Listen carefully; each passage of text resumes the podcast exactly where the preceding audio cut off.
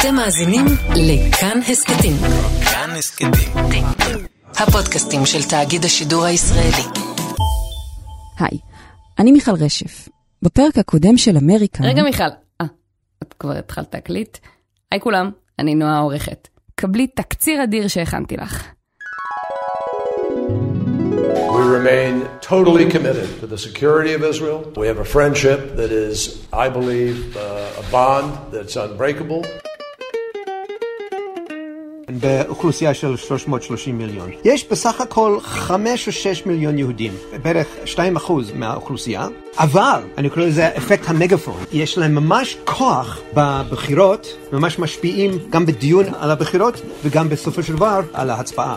אבל רוב היהודים, כ-70 אחוז, הם מצביעים בעד הליברלים ועד הדמוקרטים. If I were a rich man הכסף היהודי הוא מאוד משמעותי בבחירות לנשיאות. אנחנו גם רואים תופעה של מגה דונרס שעולה מאוד בשנים האחרונות. קומץ קטן מאוד של אנשים, ובמקרים מסוימים יהודים, יכולים באמת לתרום המון כסף וליצור מצב שיש להם באמת השפעה אדירה על היכולת שלהם לעצב את המדיניות ואת התוכניות הפוליטיות של שני המפלגות. אנחנו רואים איזושהי אמריקזציה של היהדות, וגם איזושהי, אם אפשר להגיד, יהודיזציה של liberalism American. I voted for Hillary Clinton. Main reason is generally speaking, I do skew towards Democratic candidates.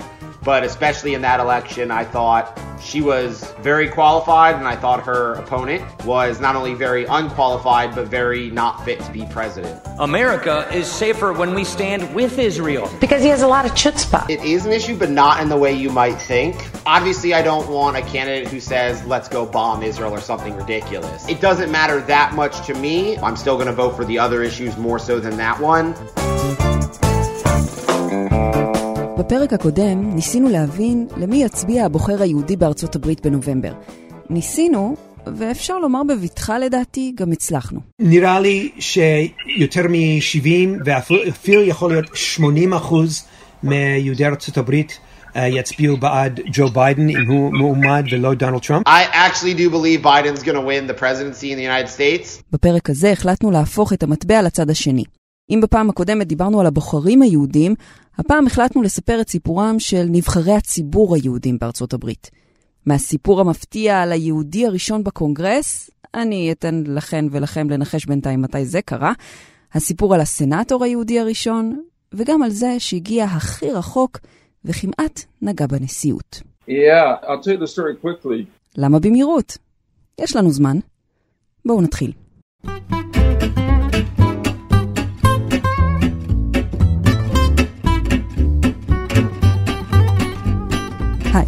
אני מיכל רשף. ברוכות וברוכים הבאים לאמריקן. בהסכת הזה נעקוב אחרי הבחירות בארצות הברית, נסביר את כל מה שלא ברור, נספר את הסיפור מאחורי השיטה, שבואו נודה על האמת נראית מסובכת מבחוץ, ונבין לעומק מה מניע את הבוחר האמריקני כשהוא בוחר את מנהיג העולם החופשי. פרק מספר 7, הקול היהודי, הנבחרים.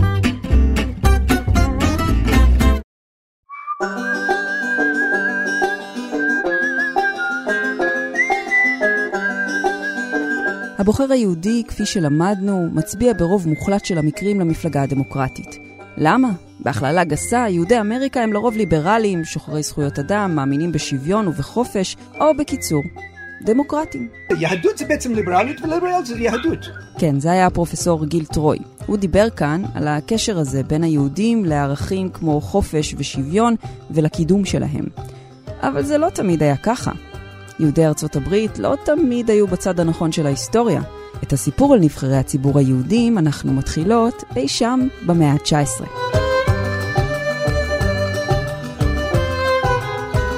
מי שנחשב לחבר הקונגרס היהודי הראשון בארצות הברית הוא לואיס צ'ארלס לוין, חבר קונגרס מפילדלפיה שכיהן בתפקיד בין השנים 1845 ו-1851. הוא היה עיתונאי מושחז וכריזמטי, יש יאמרו דמגוג, שהתנגד להגירה ותמך, שימו לב, בעבדות. לוין חשב גם שהמהגרים הקתולים מאירלנד קושרים קשר להפיל את אמריקה. הוא רצה לאסור בחוק קרב חרבות. טוב, בזה הוא אולי צדק. וגם יצא נגד שתיית אלכוהול ומופעי תיאטרון כי הם משחיתים את החברה מוסרית. למעשה, במסגרת קמפיין הבחירות שלו הוא אפילו הדליק מדורה ושרף בה משקאות אלכוהוליים. קצת בזבוז, אבל נו, שיהיה. את חייו סיים לואיס צ'ארלס לוין בבית משוגעים. מה שבטוח, ליברל הוא לא היה. 1845 הייתה כנראה שנה טובה ליהודי ארצות הברית, כי באותה שנה, קצת דרומה משם, בפלורידה, נבחר גם הסנאטור היהודי הראשון. שמו היה דיוויד לוי יולי, וגם הוא לא היה טלית שכולה תכלת. יולי נולד באיים הקריביים והיגר לפלורידה עם הוריו היהודים, פתח סוגריים, יהודים ממוצא מזרחי. בחיי, אבא שלו עלה לשם ממרוקו. עכשיו, אל תגלו למפגינים שמפילים uh, בתקופה האחרונה פסלים בארצות הברית, אבל יולי היה תומך עבדות מובהק. היו לו מטעי סוכר עצומים שבהם היו לו משהו כמו אלף עבדים. הוא אפילו נכנס לכלא אחרי שהוא עזר להבריח משם את ג'פרסון דייוויס, נשיא מדינות הקונפדרציה, מדינות הדרום שהתנגדו לשחרור העבדים במלחמת האזרחים האמריקנית. אבל יולי גם עשה כמה דברים טובים בחייו, או לפחות דבר אחד טוב. הוא הקים את חברת הרכבות של פלורידה, שחיברה בפסי רכבת את כל חלקי המדינה. בגלל זה כנראה, עד היום יש בפלורידה מחוז ועיר על שמו, וגם פסל כמובן. כאמור, לא לספר למפגינים בבקשה, תודה. מטע הסוכר עם העבדים אגב, הפך לאתר היסטורי לשימור, ותיירים מגיעים אליו כדי לעשות סלפי. יש מי שאפילו כתב שיר לזכרו.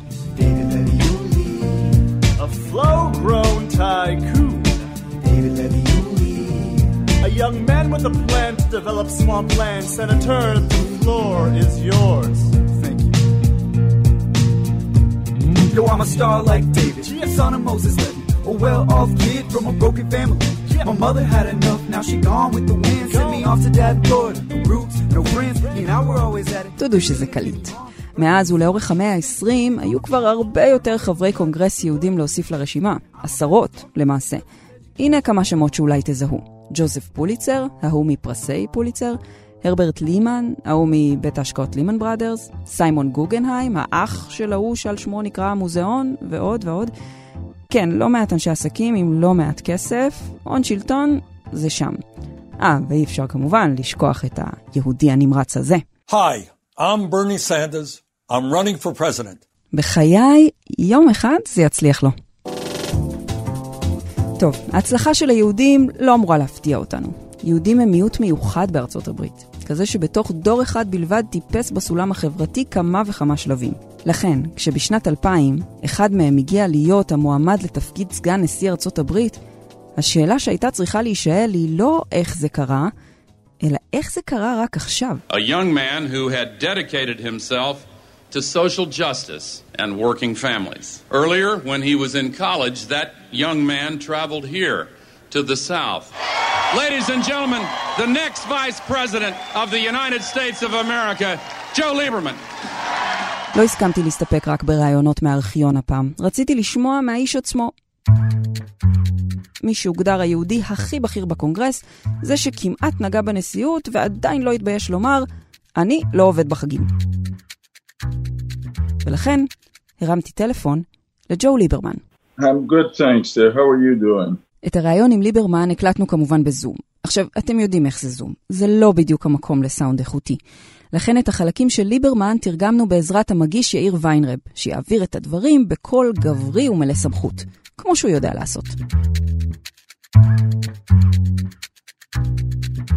בשנת 2000, ליברמן, אז סנאטור ותיק מקנטקי ויהודי גאה, היה בין שלושת המועמדים המובילים לעמוד לצידו של אל גור הדמוקרט במרוץ לנשיאות מול ג'ורג' בוש הבן. ליברמן היה דמות מוכרת במפלגה הדמוקרטית, אבל לא איזה סופרסטאר. היו מאחוריו עשרות שנות ניסיון, אבל הוא לא היה הבחירה הבטוחה או הברורה מכולן. בחודש מאי של אותה שנה קיבל ליברמן טלפון מוורן כריסטופר. הוא היה מזכיר המדינה של ביל קלינטון וגם אחראי על תהליך בחירת המועמדים לסגנות. ליברמן אמר לו שיהיה לו לכבוד להיות המועמד, אבל גם שהוא לא מצפה לזכות. ואז הגיע סוף השבוע שבו אמור היה גור להכריז על בחירתו. To make a long story short, I ended up on what they call the short list. It was down to three people in the final weekend when Vice President Gore was going to make the choice.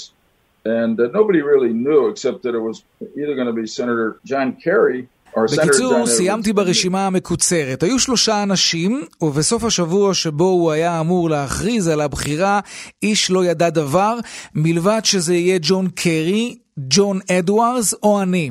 He was supposed to make the decision Sunday night. It didn't happen. We went to sleep Monday morning. I got up, turned on the TV. I was still in bed. Uh, used the remote, and the local anchor says, Now let me repeat that very exciting news. The Associated Press is reporting that Vice President Gore has chosen our own Senator Joe Lieberman. אז הוא היה אמור להכריז ביום ראשון בערב, זה לא קרה. הלכתי לישון, בבוקר יום שני התעוררתי, עדיין הייתי במיטה, לקחתי את השלט, הדלקתי את הטלוויזיה ואני שומע פתאום את הקריין אומר, תנו לי לחזור על החדשות המשמחות, AP מדווחים שאל גור בחר בסנאטור שלנו, ג'ו ליברמן, להיות המועמד שלו. I woke up my wife Hadassah, I said, sweetheart, what? He said, he said, they say Al chose me. There was a balagan in the house and outside. There were like 15 הערתי את אשתי הדסה ואמרתי, מותק, הם אומרים שאל בחר בי. היה בלאגן בבית, ובחוץ היו 15 ניידות שידור והמון דברים קרו. קיבלתי את ההודעה הרשמית מאל גור באותו בוקר, והוא אמר, יהיה לי הכבוד אם תהיה הסגן שלי. זה היה מאוד מרגש. You know, there are some people who might actually call Al's selection of me an act of chutzpah. I cannot express with words the gratitude that I feel in my heart today as the first Jewish American to be honored to be a major party candidate for the vice presidency. I give him enormous credit because he's the one who had the confidence in the American people to believe that ואני נותן לו המון קרדיט כי הוא האמין בעם האמריקני, הוא האמין שהעובדה שאני יהודי לא תשפיע, והם אכן לא הושפעו. Al Gore and I did get 500 and 44,000 more votes than the other ticket, so it's a, it's a statistical... בסוף, בלי להיכנס לכל הבלגן, בסוף הקמפיין, אל גור ואני קיבלנו 544 אלף קולות, יותר מהכרטיס השני. אז זו דרך סטטיסטית לומר שהעם האמריקני לא שפט אותנו לפי היהדות שלי, וזה דבר נפלא. היה נחמד יותר אם היינו נבחרים, אבל זה כבר סיפור אחר. אז כן, ליברמן גילה שהוא המועמד מהתקשורת. אבל זו לא הייתה ההפתעה היחידה שציפתה לו במערכת הבחירות הזאת. אני כאן רק כדי להזכיר שהבחירות של שנת 2000 היו מותחות במיוחד. ממש עד הרגע האחרון, ואפילו הרבה אחריו.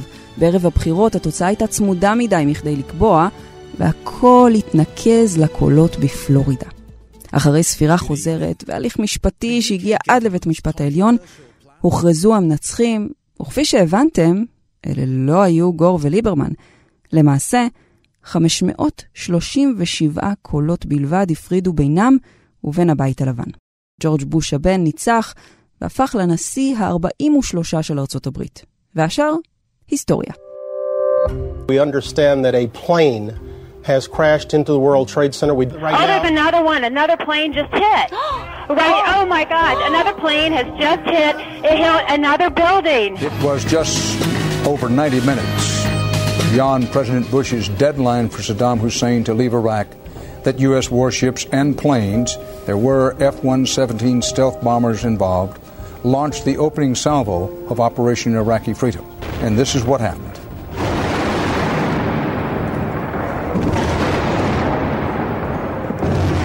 It was a manic Monday in the financial markets. The Dow tumbled more than 500 points after two pillars of the street tumbled over the weekend. Lehman Brothers, a 158 year old firm, filed for bankruptcy. A year ago, my approval rating was in the 30s. My nominee for the Supreme Court had just withdrawn. And my vice president had shot someone. תקופה לא קלה באמריקה. אבל בואו נחזור רגע לליברמן. אתם יודעים, המועמד היהודי הראשון לסגן הנשיא? 24 שנים בסנאט זו קריירה מכובדת מאוד. מה הוא הספיק בשנים האלה? ליברמן עסק לא מעט בענייני ביטחון והיה בין היתר ממובילי המאבק להקמת הסוכנות להגנת המולדת בארצות הברית. סוכנות שאחראית להתמודדות עם טרור מבית, אסונות טבע ועוד כל מיני קטסטרופות. בטח לא תופתעו לשמוע שהיא הוקמה אחרי 11 בספטמבר. ליברמן היה גם בין uh, המובילים לביטול חוק Don't Ask Don't Tell, שמנע מלהט"בים לשרת בצבא, ופיקח על המאמצים של הממשל האמריקני להילחם בשפעת החזירים שהרגה לא מעט אנשים לקראת סוף העשור הראשון של שנות האלפיים. אבל ב-24 שנותיו הוא גם הצליח לעצבן לא מעט אנשים, בעיקר את חברי המפלגה שלו. That is why I am grateful for the opportunity to stand with my colleagues from both parties and both houses and with you, Mr. President, in offering this resolution to authorize you to take military action to protect the region and the world from Iraq under Saddam Hussein and to enforce the resolutions that are relevant of the United Nations. כן, ליברמן תמך במלחמה בעיראק ב-2002, סדין אדום מבחינת הדמוקרטים. בשנים שלאחר מכן, הוא כבר הבין שהעמדות הפוליטיות שלו הן יותר על הגבול שבין כחול לאדום, והגדיר עצמו עצמאי. לא חבר באחת המפלגות. ב-2008 הוא הלך אפילו רחוק יותר. כשג'ון מקיין, חברו מהסנאט מהצד הרפובליקני, התמודד לנשיאות מול אחד, אולי אתם מכירים, ברק אובמה, נחשו מי נשא נאום בעד מקיין בוועידת המפלגה הרפובליקנית של אותה שנה. What, after all, is a Democrat like me doing at a Republican convention like this? well, uh, I'll tell you what. I'm here to support John McCain because country matters more than party. לכל אורך הקריירה שלו ניסה ליברמן לגשר בין רפובליקנים ודמוקרטים ולמצוא את המקומות שבהם הצדדים מסכימים. ב-2012 הפילוג כבר היה גדול מדי לטעמו, והוא החליט לפרוש מהחיים הפוליטיים. לאורך הקריירה שלו ליברמן היה מוכר כסנטור היהודי ההוא. וזה בסדר, כי היהדות שלו תמיד הייתה בקדמת הבמה. הוא מגדיר את עצמו יהודי שומר מצוות, הוא לא נוסע בשבת, אוכל כשר, הוא מדבר על אלוהים מתי שרק אפשר. Give thanks to God. To give thanks to God and declare His name and make His acts known to the people. איך זה יסתדר עם החיים הציבוריים? יסתדר טוב כנראה. תשמעו סיפור לדוגמה. בסוף השבוע הראשון שלו בוושינגטון נקבעו הצבעות בקונגרס לשישי בערב. ליברמן שומר שבת כאמור, אז התכנון שלו היה לישון על מזרון בחדר הכושר של הקונגרס, כדי שהוא לא יצטרך ללכת את כל המרחק מהדירה שלו. כששותפו העתידי למרוץ, אל גור, שמע על כך, הוא לא הסכים לשמוע בכלל. הוא סידר לו דירה מעבר לכביש בגבעת הקפיטול, ואפילו הלך איתו אליה והדליק לו את כל האורות. הכי מענץ', בוושינגטון מספרים שלפעמים ליברמן קרא לגור הגוי של שבת שלו.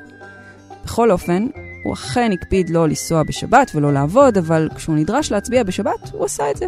בלי לנסוע ובלי ללחוץ על שום כפתור, כי ההצבעה שם היא שמית, ועם כמה שפחות מאמץ, כי בכל זאת, שבת. I was raised by two parents who convinced my sisters and me that in America you could be what you are, religiously or any other way. גדלתי אצל הורים שלימדו את אחיותיי ואותי שבאמריקה אתה יכול להיות מה שאתה רוצה להיות, מבחינה דתית או מכל בחינה אחרת, וזה תורם לגיוון של המדינה. זו באמת אמירה פטריוטית. And in my own career in Connecticut, I had always found it to be true. I mean, the Jewish population in Connecticut is about 2% as it is around the country, and it never affected me in politics, so... בקריירה שלי, בקונטיקט, זה היה נכון תמיד.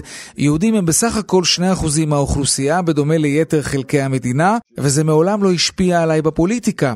מעולם לא ביקשתי שיצביעו לי כי אני יהודי, אבל בהחלט לא התכוונתי להסתיר את העובדה שאני יהודי גאה. חשבתי שהדת שלי היא חשובה לי, ואני יכול לדבר עליה. את ליברמן, המיתוג כיהודי לא ממש הדאיג. הוא טוען שזה גם לא השפיע. אבל את התקשורת בשנת 2000 העסיקה לא מעט השאלה האם אמריקה מוכנה לקבל מועמד יהודי. Last night, of course, was a historic night. Joseph Lieberman, uh, the first Jewish vice presidential nominee. Uh, as a Jewish person myself, I, I really, I watched it last night and I thought to myself, don't f this up. because, and I'll say this, we all like living here. מתחת לשאלה הזאת מסתתרות המון הנחות יסוד על החברה האמריקנית והיכולת שלה לקבל את השונה. ואולי יש בהן גם מן הצדק. אחרי הכל, אתם יכולים לספור כמה נשיאים היו לאמריקה שהם לא גברים לבנים נוצרים? קחו איזה דקה. כן. היחס למיעוטים, למרות כל האמירות על ארץ האפשרויות הבלתי מוגבלות, ארץ שנבנתה בידי מהגרים, עדיין טעון שיפור. אז אפשר להבין למה היה חשש שמועמד יהודי ימשוך אש. ליברמן אומר שהחשש הזה התבדה לחלוטין. The wonderful thing to be able to say is that I did not confront any anti-Semitism, no overt anti-Semitism. And it's, it is a great thing to say. אבל הדבר הנפלא שאני יכול לומר הוא שלא נתקלתי באנטישמיות בכלל, גם לא מילולית, וזה באמת דבר נפלא לומר. ורק לפני רגע דיברנו על זה שקיבלנו יותר קולות מהטיקט השני, אז זו דרך לומר שבשורה התחתונה אנשים לא הושפעו מהדת שלי. Sometimes people uh, say to me, do you think it would be the same today? And I say, I think so, but I want to make clear. Uh, when I say I, I did not experience any anti-Semitism, I don't mean that there are no anti-Semites in America. לפעמים אנשים שואלים אותי אם זה היה יכול להיות ככה היום, אני אומר שאני חושב שכן, אבל אני רוצה להבהיר, כשאני אומר שלא נתקלתי באנטישמיות, זה לא אומר שאין אנטישמים באמריקה.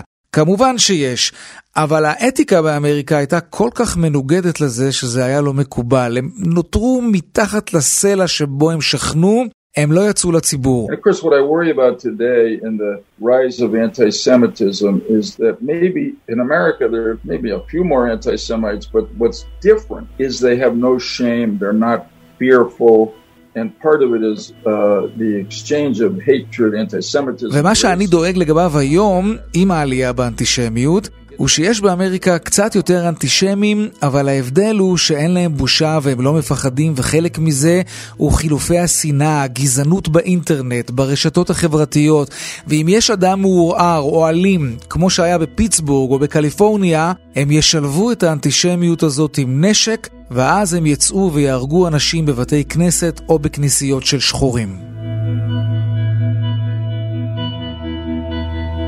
ליברמן לא ממהר להפנות את האצבע המאשימה לנשיא טראמפ בעניין הזה. This is something we know from the Torah that, that when you're a leader, you're held actually to higher standards than anybody else because the impact of your behavior, the bad behavior, uh, will affect זה משהו שאנחנו מכירים מהתורה, שכשאתה מנהיג, אתה אמור לעמוד באמות מידה הכי גבוהות מבחינת מוסר. יותר מכל אדם אחר, כי ההשפעה של ההתנהגות הרעה שלך תשפיע על כולם. And uh, that's a lesson that we learn over and over again in history, and, and there are ways in which I think we've learned it here over the last three and a half years. I don't blame this surge of racism and anti-Semitism on President Trump, but I... But I זה לקח שלמדנו שוב ושוב בהיסטוריה. אני לא מאשים את הנשיא טראמפ בעלייה בגזענות ובאנטישמיות, אבל אני חושב שיש דברים שהוא לא התכוון לומר, והוא עשה דברים גם כדי לעודד את ההתנהגות הזאת.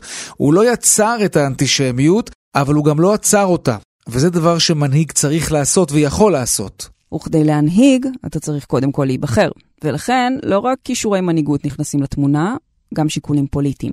היה אפשר לחשוב שהבחירה בליברמן מבקשת לקרוץ לקול היהודי, אבל האמת מורכבת יותר מזה. אז כן, עם יהודים זה עבד, אבל הם לא היו פלח האוכלוסייה היחיד שהדמוקרטים ביקשו למשוך פה. הייתה להם עוד מטרה בבחירה הזאת.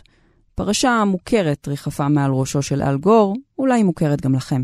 Sources say the tapes include Lewinsky's graphic descriptions of a long-term sexual relationship she allegedly had with Mr. Clinton.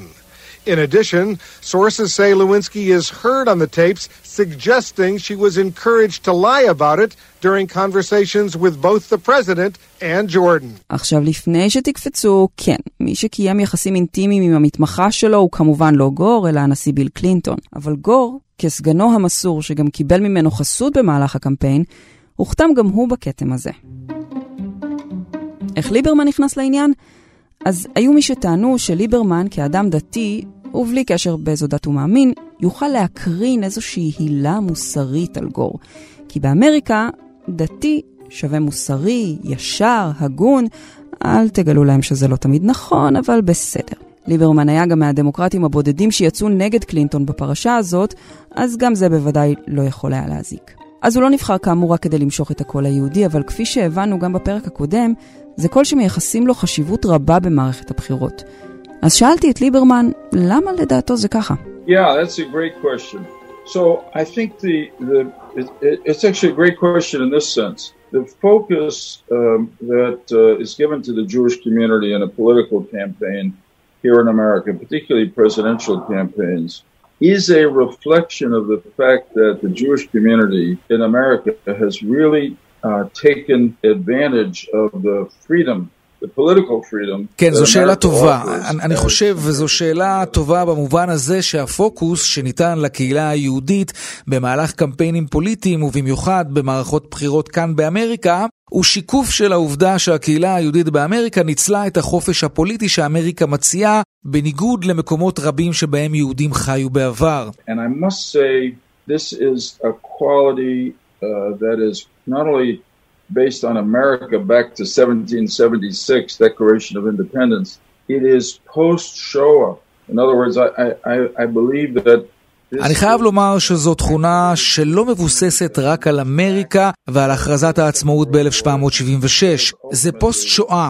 במילים אחרות, אני מאמין שזו קהילה יהודית אקטיבית שמסתכלת לאחור על מלחמת העולם השנייה ואומרת, בסופו של דבר לא היינו מאורגנים, לא ניצלנו את החירויות הפוליטיות שהמדינה הזאת הציעה. So, Jews in America are involved, are involved supporting candidates, uh, working for them, running for office, contributing. אז יהודים יהודים באמריקה מעורבים, הם תומכים במועמדים, עובדים בשבילם, רצים בעצמם, תורמים להם, אז הם בעצם מושכים תשומת לב. Second thing to say is, and this is a lesson that was taught, uh, uh, well, the old, old time politicians do it, knew it, but more, more recently, Karl Rove, who was the political leader, architect behind George Bush 43, דבר שני, וזה לקח שהפוליטיקאים הוותיקים למדו, קארל רוב היה הארכיטקט הפוליטי מאחורי הנשיא ה-43, ג'ורג' בוש. הוא נהג לומר, אם אתה מסתכל על קבוצות שונות בארצנו,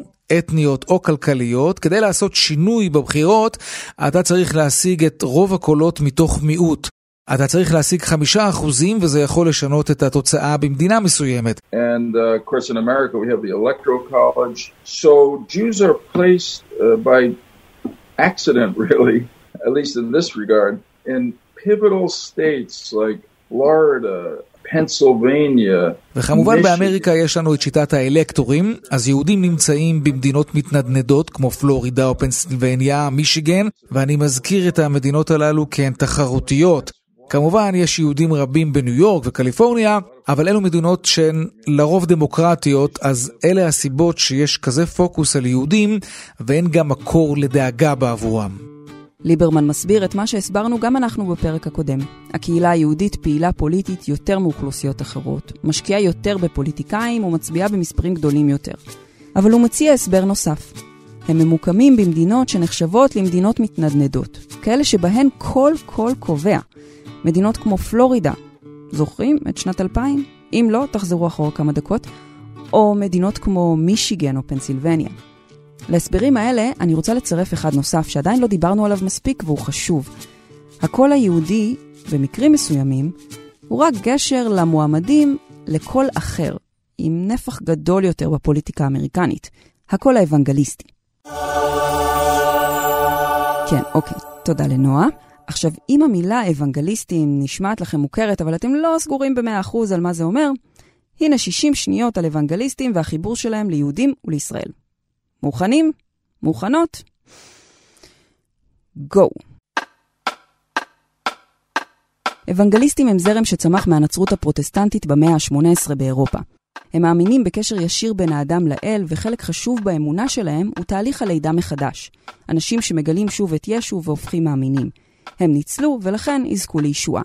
איך ישראל והיהודים קשורים? אז ככה, אוונגליסטים מאמינים שמדינת ישראל ניתנה ליהודים בכתבי הקודש, ולכן הם, האוונגליסטים, צריכים לעשות כל מה שהם יכולים כדי לתמוך בהמשך קיומה.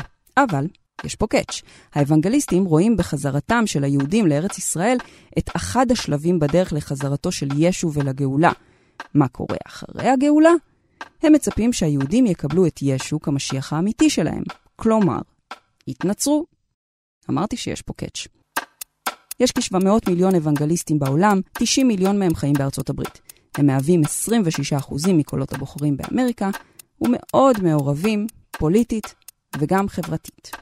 אז כשאנחנו שומעים ושומעות מועמדים מזכירים את ישראל, למשל, צריך לזכור שהם מכוונים לא רק ליהודים, אלא לקהל רחב יותר. ואם בעבר ישראל הייתה בקונצנזוס, הרי שהיום התמונה קצת יותר מורכבת. In the course of my lifetime, Well, and certainly during most of my 24 years in the U.S. Senate, I found very strong bipartisan support for Israel's security and for a strong U.S. Israel relationship. במהלך חיי, ברוב 24 שנותיי בסנאט האמריקני, זכיתי לתמיכה משתי המפלגות בכל מה שקשור לביטחונה של ישראל ועל היחסים עם ישראל. מוקדם יותר בקריירה שלי הייתי אומר שהמפלגה הפרו-ישראלית הייתה המפלגה הדמוקרטית, היום המפלגה התומכת בישראל היא הרפובליקנית.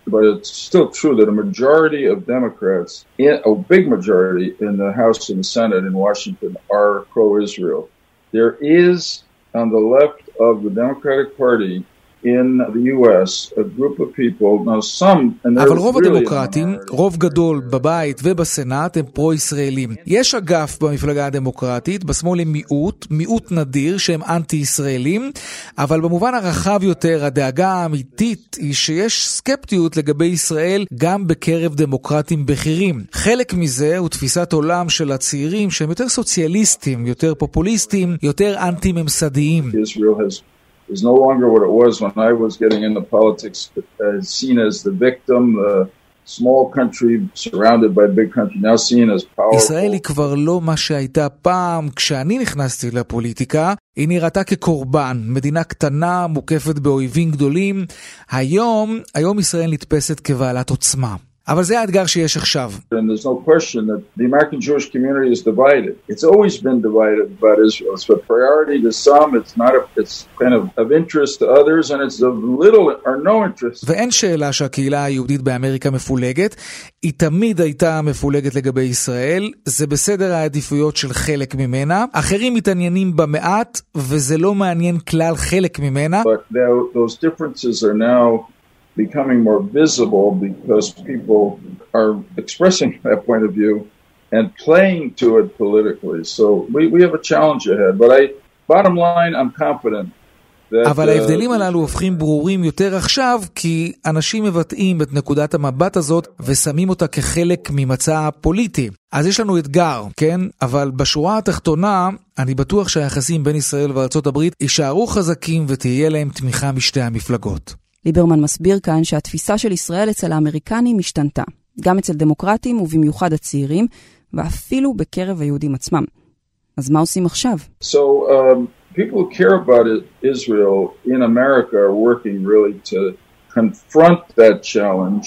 And the best way to confront it is with the reality of life in Israel. I mean, governments in Israel and America come and go, but אז אנשים שאכפת להם מישראל באמריקה עובדים קשה כדי להתמודד עם האתגר הזה, והדרך הטובה ביותר היא המציאות בישראל. ממשלות בישראל באות והולכות, אבל המציאות בשטח היא שישראל היא חברה פתוחה, דמוקרטית, שברגע שהאמריקנים מגיעים אליה הם מרגישים בה בנוח, וזה הטיעון הכי טוב, ועלינו לטעון אותו כי המדינה הזאת הופכת מפולגת, שבטית ממש. Across party lines. There's been strong bipartisan support for Israel. And the danger is that people will begin to, and the Democratic Party may begin to react against Israel because Donald Trump is so pro-Israel. But that's קשה מאוד לגרום לאנשים להסכים עם מפלגה שהיא איננה שלהם. הייתה תמיכה דו-מפלגתית רחבה לישראל, והסכנה היא שאנשים יתחילו לצאת נגד זה במפלגה הדמוקרטית, כי דונלד טראמפ כל כך פרו-ישראלי. אבל זה לא נכון, וצריך לנקוט בעמדה לגבי משהו לפי האופן שבו אתה רואה אותו, ולא לפי איך שהיריב שלך רואה אותו.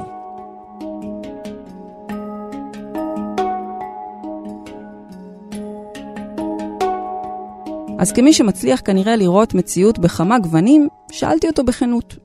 מי לדעתו יזכה בנובמבר? I've been really focused on the congressional elections. I uh, work on the chairman of a group called No Labels, which supports center-left Democrats and center-right Republicans who we התמקדתי בעיקר בבחירות לקונגרס, אני עובד כיושב ראש ארגון No Labels שתומך בדמוקרטים מהצד המתון בשתי המפלגות. הם נקראים פותרי הבעיות, כי הם מוכנים לבוא לשולחן, לשאת ולתת ולהגיע לפשרה כדי לעשות משהו. But, uh, So I haven't really made a statement in that race, but look, uh, I know Joe Biden for almost 46 years. Uh, he's a, he's a good person, and I'm still a Democrat, even though I got elected. As an independent last time, so um, the odds are... אז אני מכיר את ג'ו ביידן כבר כמעט 46 שנים, הוא אדם טוב, אני עדיין דמוקרט למרות שנבחרתי כעצמאי בפעם הקודמת, הסביר שאתמוך בסגן הנשיא ביידן בנובמבר, והוא כנראה יהיה הנשיא הבא. Incidentally, there are a lot of questions about Joe and Israel, but I can tell you in my 46 years knowing him, but in my 24 years in the Senate with him, always consistently pro-Israel, and that should give people confidence. Really, in both of the candidates running for president when it comes to Israel, to give President Trump היו תהיות רבות לגבי היחס של ג'ו לישראל, אבל אני יכול לומר לך שמהיכרותי איתו, הוא תמיד היה פרו-ישראלי, וזה צריך לתת תחושת ביטחון לאנשים. הנשיא טראמפ היה למעשה אחד הנשיאים הכי פרו-ישראלים שהיו לנו, וביום הבחירות צריך לתת לו קרדיט על זה. טוב, נשמע שאנחנו בווין ווין סיטואשן. Good to talk to you.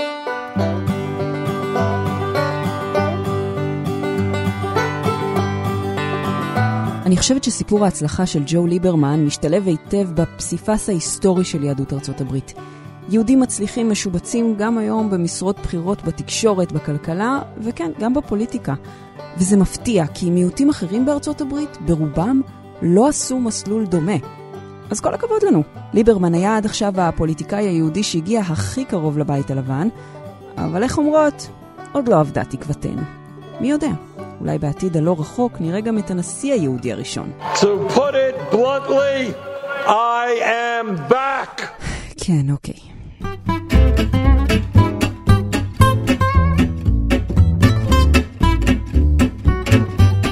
האזנתם לפרק של אמריקן. ערכה אותו נועה אקסינר, בצוות מתי ברנהרט ודניאל אופיר. סייע בקריינות, יאיר ויינרב. נאמר תודה רבה לנועה מאיר, מנכ"לית פורום צ'רני לדיפלומטיה חדשה, שסייעה לנו בחיבור לליברמן, שמכהן חבר דירקטוריון בפורום הזה. אם אהבתם את הפרק או יש לכם הערות על מה שאמרנו, אתם מוזמנים ומוזמנות לכתוב בקבוצת הפודקאסטים שלנו, כאן הסכתים. תוכלו לכתוב גם בדף פייסבוק של כאן חדשות, או בחשבון שלי, מיכל רשף, בפייסבוק או בטוויטר. הסכתים נוספים מבית כאן חדשות תוכלו למצוא באפליקציית הפודקאסטים האהובה עליכם, באתר שלנו וגם בספוטיפיי. אני מיכל רשף, נשתמע.